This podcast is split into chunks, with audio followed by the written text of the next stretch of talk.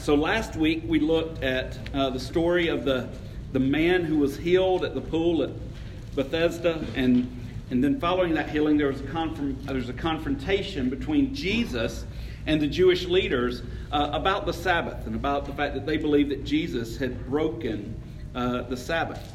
Uh, verse 18, which we ended with last week, we're going to start with this week because it serves as a transition between that event, that healing event, and that controversy over the Sabbath, and the teaching of Jesus that's recorded in the rest of chapter 5 that we're going to look at today, and then we'll finish looking at that uh, next week.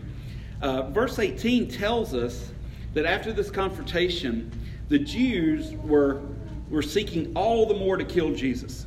And so the Jews were angry that he was quote unquote, breaking the Sabbath, which of course Jesus wasn't breaking the Sabbath. He was simply not living and not abiding by their narrow and non biblical interpretation of what they thought the Sabbath should be. Um, but what has them even more angry than him and his issues and the issues around the Sabbath is the fact that Jesus, in his conversation with them, referred to God as his own Father, which in that context they rightly understood him to be saying, I am God. I am equal with God Himself. And that just ticks them off. We're going to see that today as Jesus confronts um, them in, in some teaching. All right, so with that in mind, let me read from John chapter 5. I'm going to read verse 18 down through verse 29. This is the very Word of God. It's holy, infallible, and inerrant. It's authoritative. And God has given it to us that we would know Him rightly, we would know ourselves rightly, and then in light of those things, we would walk rightly with him all the days of our lives. So give great attention to the reading the very word of God. It says, This was why the Jews were seeking all the more to kill him. Because not only was he breaking the Sabbath, but he was even calling God his own Father, making himself equal with God. So Jesus said to them, Truly, truly, I say to you, the Son can do nothing of his own accord, but only what he sees the Father doing. For whatever the Father does, that the Son does likewise. For the Father loves the Son and shows him all that he himself is doing. And greater works than these will he show him, so that you may marvel. For as the Father raises the dead and gives them life, so also the Son gives life to whom he will. The Father judges no one, but has given all judgment to the Son, so that all may honor the Son, just as they honor the Father. Whoever does not honor the Son does not honor the Father who sent him.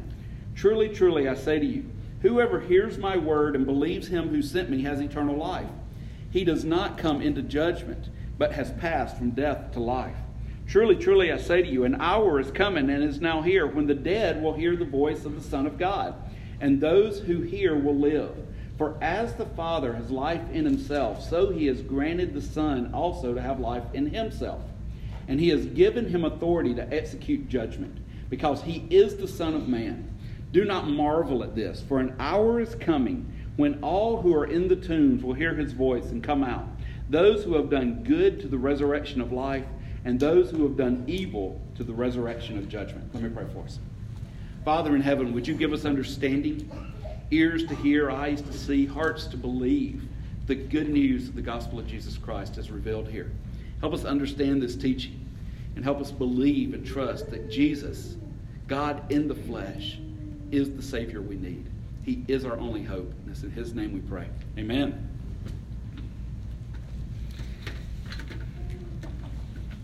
All right, at the, the heart of this controversy that, that Jesus and the Jews are engaged in and will be engaged in is the fact that the Jews are sort of hardwired to be monotheistic.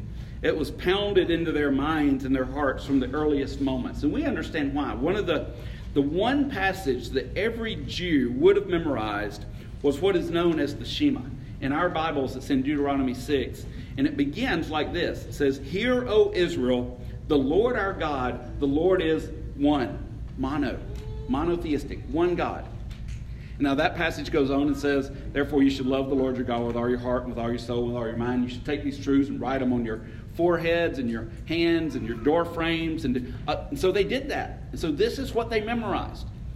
That the Lord our God, the Lord is one, and we should love the Lord our God with all our heart, soul, and mind. The Lord is one. Monotheism. So not only that, but just a few hundred years before Jesus is here walking on earth, the Jews had been in exile. Now, if you remember from our study of the Judges and other places, the reason that the Jews were in exile was because they had left the one true God to worship other gods. They had chosen to be polytheistic, in a sense, instead of monotheistic. And God had told them if you worship gods other than me, the one true God, then things are going to go badly for you. And they did. So, God, they started worshiping other gods. And because of their denial of monotheism, in that sense, their embrace of other gods, God sent them into exile, got their attention. So they've come back home and they now take this seriously.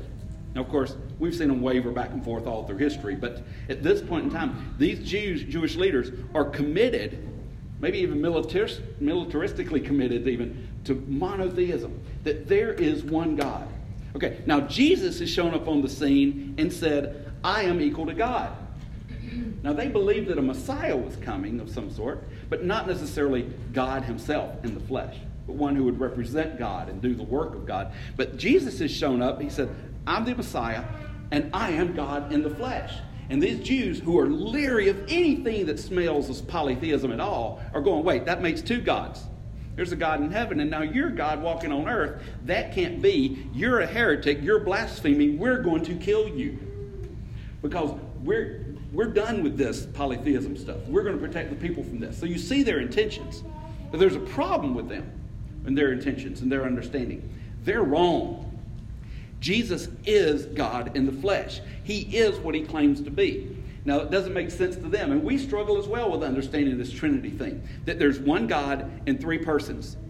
There's one being, three personalities God the Father, God the Son, God the Holy Spirit, who have existed eternally as three persons in one God. And we go, wait, that makes my head hurt. Yeah, it does. It makes my head hurt too. I've read books this thick on it. It still makes my head hurt. But it's true. It's the clear teaching of Scripture, and it's also what the church has believed from the early church fathers. They wrestled and fought about this for years and years and years, and they made declarations. We had the Council of Nicaea, the Nicene Creed, which we read sometimes, which clearly says Jesus is the only begotten Son of God, equal with God. I paraphrase that there. When you go look up the Nicene Creed, it doesn't say exactly that. But it's the, it's the teaching of the church throughout the ages that there's one God there's three persons in God. And so we're not denying monotheism. We're not polytheistic when we say there's God the Father, God the Son, God the Spirit. We're saying no, one God, monotheism, in three personalities. Now, we don't believe that those three personalities kind of, that there's one God who changes personalities over time. Sometimes he's God the Father, sometimes he's God the Son, sometimes he's God the Spirit. That's called modalism. We call that a heresy. That's not right. That's a, that's a false teaching, a false understanding of who God is. God always, for eternity past and into eternity future, exists as God the Father, God the Son, God the Holy Spirit, three personalities, one God. All right? You got all that? Everybody's clear on the Trinity now, right? Yeah. yeah. Um, Josh Moody wrote a commentary on this passage. In his commentary, he points out that the heart of the Jewish anger here is that, that fear that Jesus, his rising up in power, and seeking to lead the Jewish people out of monotheism again. The threat of exile would be upon them again. So that's where this fear comes from. And so, with their background, you can understand that there was, there was really nothing in their minds that could imagine the concept of God putting on flesh and becoming a man, um, a walking, talking human being. But that is exactly who God has claimed to be. And when we think about Jesus and his work on earth and him being incarnated as God in the flesh. We believe that, you know, that God, that Jesus is God and he's man. Now, some people would say that he's half God, half man, but that's also a heresy as well. We believe that Jesus exists, eternity past, and he took on flesh. He, he then became, he's 100% God, 100% man. He didn't lose any of his godness, and he became completely human. Born of a woman, by the Spirit. The Apostles' Creed says he was conceived by the Holy Spirit without violating the virginity of Mary. Jesus was implanted in her womb miraculously by the Spirit. She carried him and birthed one who, because she was human, was human. And because the Spirit was the one who conceived him is all God. You got your minds around that, right, too? That's a little easier than the Trinity, actually. But it's so miraculous. We go, can this be true? Yes, it's true. This is what we believe that God came in the flesh and lived and breathed and, and worked and ultimately died for our sins. To these Jews who are in conflict with Jesus, like I said, this is not only outrageous, it's blasphemous.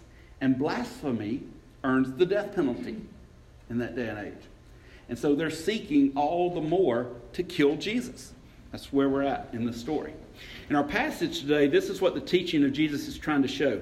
In the face of this opposition and this threat of persecution, even to the point of death, that God, Jesus is, is going to be persecuted, Jesus doesn't shy away from this. He actually doubles down on the fact that he is equal to God. He is God in the flesh.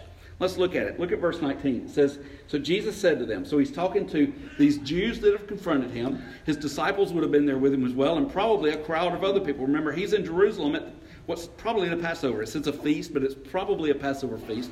So his ministry's been go- on earth has been going on for a year now. It's probably been a year since he was baptized by John and his, his public ministry started. And so here he is at, his, at the Passover. So massive amounts of people around, and all this strife with his Jewish leaders is going on. And so Jesus is going to teach. So Jesus says to them, Truly, truly, I say to you, the Son can do nothing of his own accord, but only what he sees the Father doing. For whatever the Father does, that the Son does likewise.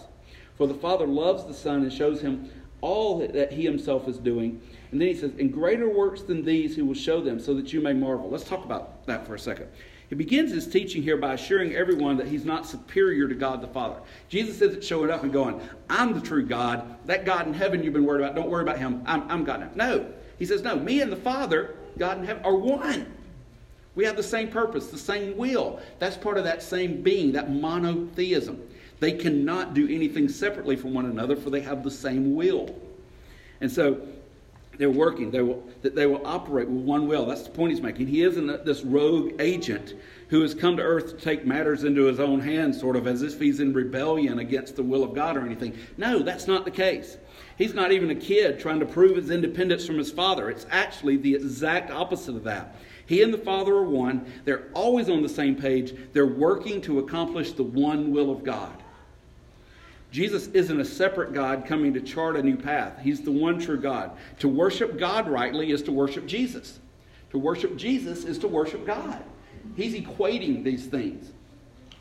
He's being clear that this is what's going on. Jesus is claiming the ability to do what only God can do. And so here we find Jesus looking back to the fact that he's just healed a man who was lame for 38 years. Remember, that's the context of this controversy we're in. He's healed this man. He did it on the Sabbath. Remember, the Jewish leaders were more concerned about the man carrying his bed on the Sabbath than they were the fact that he had been miraculously healed from his impairment, his lameness, after 38 years. And they're more worried that he's carrying a mat than celebrating with him that there's been this healing that occurs. And so, in light of this, he says, You're going to see me do even greater works than this. You think that's something? Making a man who's been lame for 38 years walk? Just wait. You're going to see even greater things. What things? He says that just as God can raise the dead and give life, so the Son also gives life to whom he will.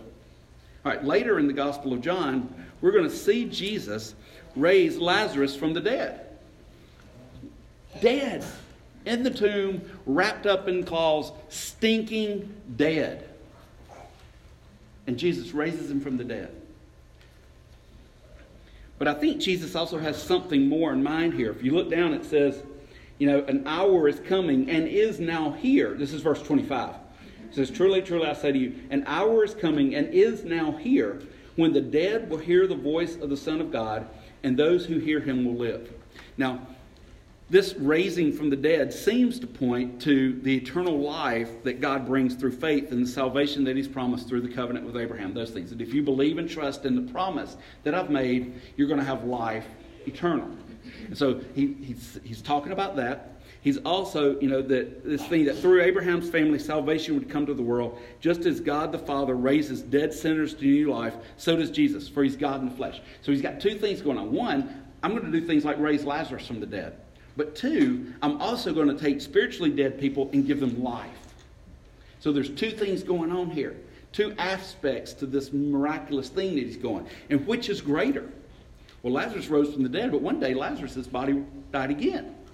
What's greater is to take spiritually dead people who are enemies of God, objects of wrath, like all of mankind, as Ephesians 2 says, and give them new life.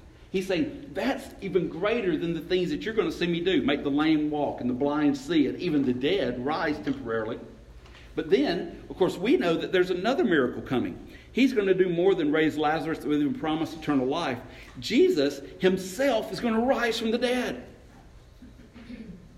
He's going to rise from they're going to kill him. We know where the story's going, right? They're eager to kill him and they're going to kill him.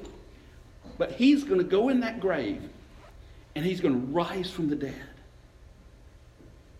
Jesus is going to rise from that death to secure eternal life for all who trust in him alone as a fulfillment of the promise made to Abraham. For, for that is what he is. He's the promised Messiah, come to deliver his people from their sins. He didn't come to give Israel military victory, to kick the Romans out of their land. He didn't come, he came for something greater. Those were temporal things that they were hoping were true. And he says, I'm coming to do something even greater than you could ask for or imagine. I've come to give you life eternal. Even if the world and the Romans or whoever kills you, trust in me and I'll give you life. That's the greater miracle. So the first thing that Jesus point out, points out that only God can do is raise the dead. Physical dead, the spiritual dead. God can raise the dead. Jesus is God and he can raise the dead. Another thing that the Jews believed that only God could do was stand in final judgment of men. And that's where Jesus goes next. The Jewish leaders, in confronting Jesus, have taken a posture of judgment in relation to his actions on the Sabbath. They put themselves in the place of the judge. They see him doing things that they believe are against the rules on the Sabbath. And so now they're standing in judgment and condemnation of him. They've put themselves in a place of, I think, temporal judgment. Now, they're also, in a sense, being sort of eternal judges because they're dealing with his eternality. Is he really the Son of God or not? But in their mind, he's not, so it doesn't matter. They are the, the judges, a sense, of the Jewish people here on earth. And so these Jewish leaders would have believed that God had given them the authority to enforce his law among his people, his law amongst his people. So, in their own eyes, they were the keepers of the law. But there's a problem when you're standing before Jesus and you think you're the keeper of the law, and he's the author of the law. he's the one who not only has put the law in place, but he's about to say, I'm also the one that's going to judge you according to this law. I'm going to judge you. You think you stand in judgment against me, but I'm actually the eternal judge that all mankind one day is going to stand before. I am the, the greater judge. And so he points out to them here that they actually have no right to stand in judgment against him, for he's the one who will one day stand in judgment of everyone who's ever lived, even these, these Jewish leaders. And so Jesus actually teaches them that the Father will not judge anyone. So they believe that God would judge. And he says, well, within the, the economy of the Trinity, the Father isn't going to be the judge. I'm actually going to be the one who at the last day is the judge, who takes that role in the Godhead as the judge of all mankind, as the second person of the Trinity, the eternal Son of God. The Father has given all judgment unto him. And on that day when judgment occurs, everyone will honor the Son just as they honor the Father. So here's the dagger, though. In verse 23, look what Jesus says. Um, starting okay, starting in 22. The Father judges no one, but has given all judgment to the Son, that all may honor the Son just as they honor the Father. Now here's the dagger that's going to get to the heart of their anger and their problem with him. It says, Whoever does not honor the Son does not honor the Father who sent him.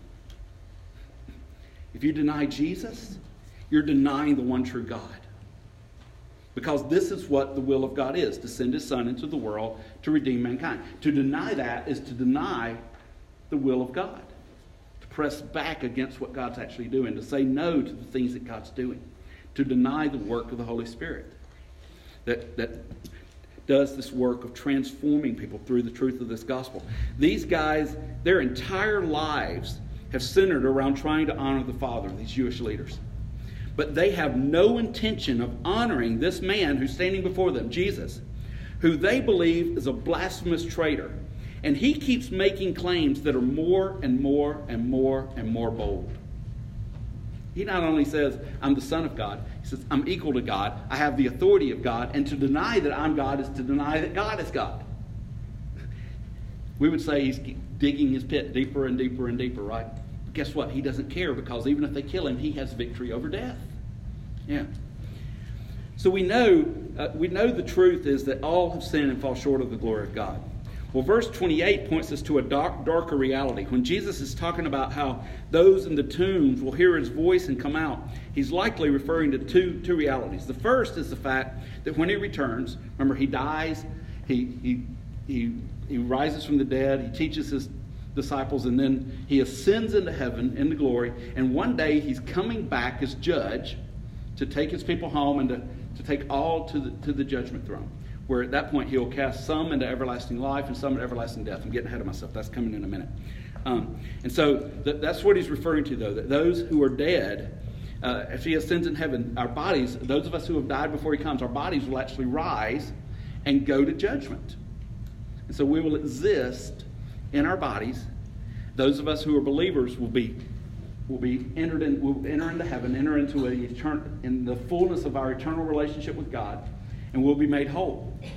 Those who, are, who don't believe, who have rejected the gospel, who don't believe the gospel, who haven't recognized the authority of the Son, will be cast into eternal judgment. And so we know that that's one of the things that Jesus has in mind as he's teaching, as he's teaching here. But the other reality is on the same line as we talked about before. It's a spiritual reality. The reality points to the fact that, that we're all spiritually dead without faith in Christ. And so how does faith come to spiritually dead people. If we're dead, we can't do anything. We can't believe. Believe that that deadness reaches all the way to the core of who we are. That left to our own ourselves, our own wills, we'll, we'll always refuse God. We'll choose, I like to say, we choose something, we will always choose not God when given the choice within our own being. We're born into sin and we love sin, and so we'll always choose sin over faithfulness, over trusting in Christ. But something happens. Something has happened for all of us. For all of us in this room who have trusted in Christ, something has happened. What is that? Jesus has called out to us, even in our death, and we have heard his voice and we've come out in a new life. So there's a sense in which, if we are Christians, we have already experienced a resurrection. Remember Jesus standing before the throne of Lazarus? And here, and what did he say? Lazarus, come forth. And what did Lazarus do? Come forth. He stood before the man at the pool in Bethesda last week and he said, essentially, legs work. And what do the legs do? They work. We're going to see in a couple of weeks. He's going to stand before a blind man. He's going to say, See, eyes work in a sense. And what's his eyes going to do? They're going to work. So there's this miracle going on. So, how do the dead hear and obey? Well, in the same way that this lame man's legs started working, when the one who had created those legs spoke with authority and commanded them to work. At that point, they have no choice but to work because their Lord, the one who created them and is in authority over them, has commanded them to work. The authority that Jesus exercises when he heals the lame is the same authority that he exercises when he calls dead souls to life. Now, let's say that I've got a friend who needs a car. And I come after church and, and I ask Todd, I say, Todd, hey, can I see your car keys for a minute? Well, sure. Hands me his car keys. And I go to my friend and I say, guess what? I got you a car. There you go. Here's the keys. Have fun. It's yours. What's the problem with that scenario? I have no authority to give away Todd's car. I, I just don't have the authority to do that. It's not mine. I don't own it. Now, if I had gone out there and taken my keys and said, here's my car keys, the bank would actually have a problem because they still technically own my car. But let's assume I own my car. And I'm able to give it to them and they walk off. You may go, that's crazy. Mitch just gave his car away. But it's my right because I have authority over my stuff. I don't have authority over your stuff but I do have authority over my stuff. In that same sense, Jesus has authority over everything, particularly our souls. He's made us, He's created us, He's formed us, He's designed how we work, He's put us all together, He's formed us in our mother's womb, even. And now here we are, and Jesus has authority over the stuff. That Jesus has the authority to command dead legs to spring to life, and he has the authority to make dead men listen to his commands. He's the giver of life, he's the creator of life, he's the Lord of life. And his creation obeys his commands. Now, in Daniel 7, Daniel has this vision back in the Old Testament. Daniel has this vision. He's out in exile with, with his people, right? So he has this vision that God is sovereign over all the nations and the kingdoms of the world. So he has this vision. We won't get into all the vision, but he has a vision. And what God tells him is, I know you're in exile and you feel like these people have authority over you, but I actually have authority over them, and not only them, but every nation and kingdom of the world. That's what he's trying to communicate to Daniel. And Daniel's going to take that and go give hope to the people. And, and so these things are going on. And so he has this vision. And in this vision, there's God sitting on his throne ruling the world. This is essentially what Daniel sees. But then, this is in Daniel 7, um, verses 13 and 14. He says this He says, I saw in the night visions, and behold, with the clouds of heaven, there came one like a son of man. And he came to the Ancient of Days, God, and was presented before him. And to him, the one like a son of man who came on these clouds, to him was given dominion and glory and a kingdom that all peoples, nations, and language, languages should serve him. His dominion is an everlasting dominion which shall not pass away, and his kingdom is one that shall not be destroyed. These Jewish leaders know that passage well. They know what it means to be one like the Son of Man. They equate that because of Scripture. They're clear that Daniel equates that guy with the Messiah that's coming, with God, with a, a godlike person, with this one that's promised. All right, so let's look at verse 27 here. In verse 27, it says, Jesus is saying that God has given him authority. So it says, He has given him authority to execute judgment because he is the Son of Man. We go, well, what is that son? That son of man thing's confusing. Why does it just say he's the son of God? Well, because he's pointing back to this, this passage in Daniel that teaches that the one who comes like a son of man has this great authority. Jesus is saying, y'all can argue about authority all you want to. I am the one who has been given the authority over all the nations and kingdoms of the world, over all the people of the world. I am the King of kings and the Lord of lords. That's essentially what he's saying. That's who the Son of Man is. And Jesus is saying, I am the Son of Man that Daniel saw in his vision. And he's come, he's coming to exercise authority and to execute justice. He's coming to bring judgment to the world. And so we've already said we're sinners who deserve condemnation, right? For all of sin and fall short of the glory of God. The wages of sin is death. When the judge comes, he would rightly be able to say to all of us, your sin deserves death. And Jesus is coming in judgment. So, how do we escape this judgment? That's the question that should come up in our minds at this point. We should be thinking about this. So, what we learn in this passage is that the only way to escape eternal judgment and to pass from death unto life is to hear the word of Jesus and to believe that God has eternal life. And in verse 25 and 28, he says this. Let's look at both of them. It says, in 25, he says, You know, the hour is coming and is now here when the dead will hear the voice of the Son of God, and those who hear will live. And then in verse 28, he says, Do not marvel at this, talking about this authority that he has. He says, For an hour is coming when all who are in the tombs will hear his voice and come out, those who have done good to the resurrection of life, those who have done evil to the resurrection of judgment. What Jesus is saying here is that the only way to actually be saved from eternal punishment is to trust that He has come from God and that eternal life comes only through Him.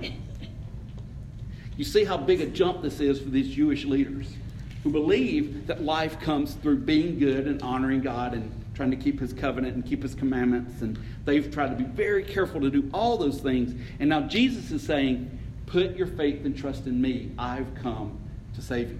If you can hear this truth about who I am, you will be saved. Because this is a spiritual hearing, it's a life giving hearing. Of course, we know the path that the life of Jesus takes. It's a path that leads to Jesus dying in the place of sinners, the ones who, who trust him for salvation. That, like I said, the Jews believe that they have salvation through their bloodline. They're the children of Abraham, they're the sons of the covenant of sorts. Uh, but they also believe that, like I said, through their strict obedience to the law. But Jesus is telling them you don't just need obedience in the right bloodline, you need a Savior. You need salvation. And He is the Savior that they need. They need atonement for their sins. He is the Lamb of God who has come to take, take the sins of the world. He is what we need. And this is true for everyone. No one can be good enough to escape this judgment. Everyone's going to stand before the King of creation, the judge of all mankind. And Jesus says here, of course, those who have done good will experience the resurrection of life. Those who have done evil will experience the resurrection of judgment, life or death. There are no other realities. There are no other options. You can't take option C. Go to Disney World or something. It doesn't work. Life or death. And so but we stop here and we go, wait, is Jesus teaching salvation by works here? He just said that those who do good will go to the resurrection of life. Those who do have done evil will go to the resurrection of judgment. What, what is this good that we have to do? Well, it's not keeping the law. We've all failed that test. Because Jesus said, if you want to keep the law, the standard's clear. Be perfect as the Heavenly Father is perfect. None of us can do that.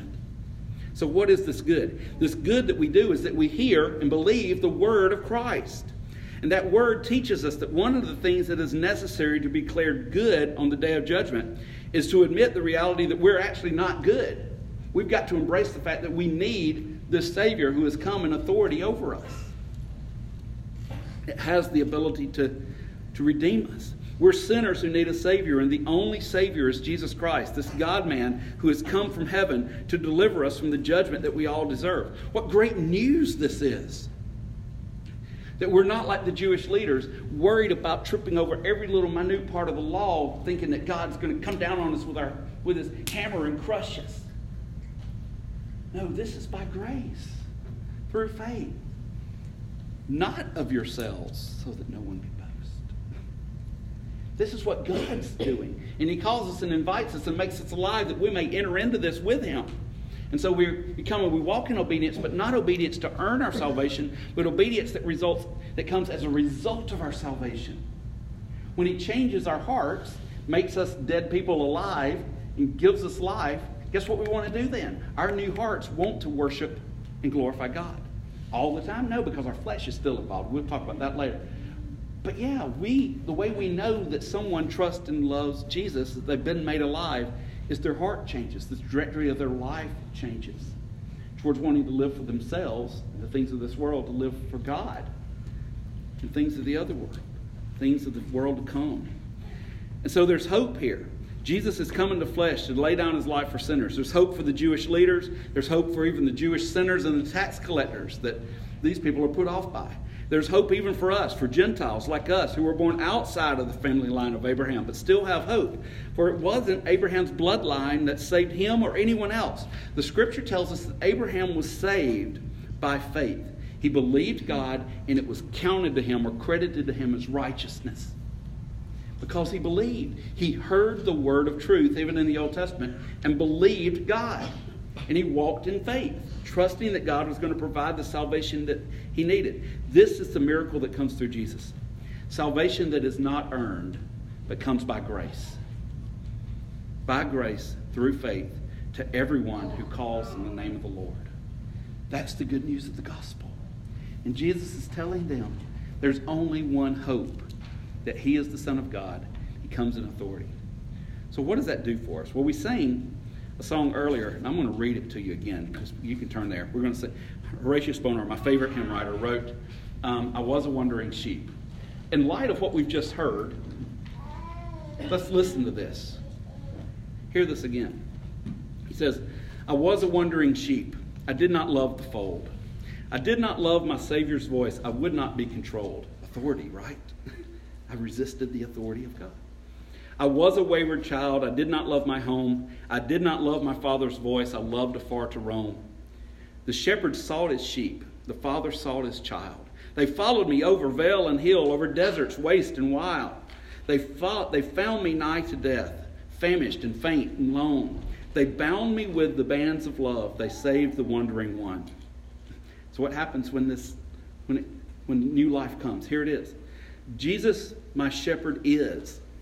'Twas he that loved my soul. 'Twas he that washed me in his blood. 'Twas he that made me whole. 'Twas he that sought the lost, that found the wandering sheep. 'Twas he that brought me to the fold. 'Tis he that still doth keep.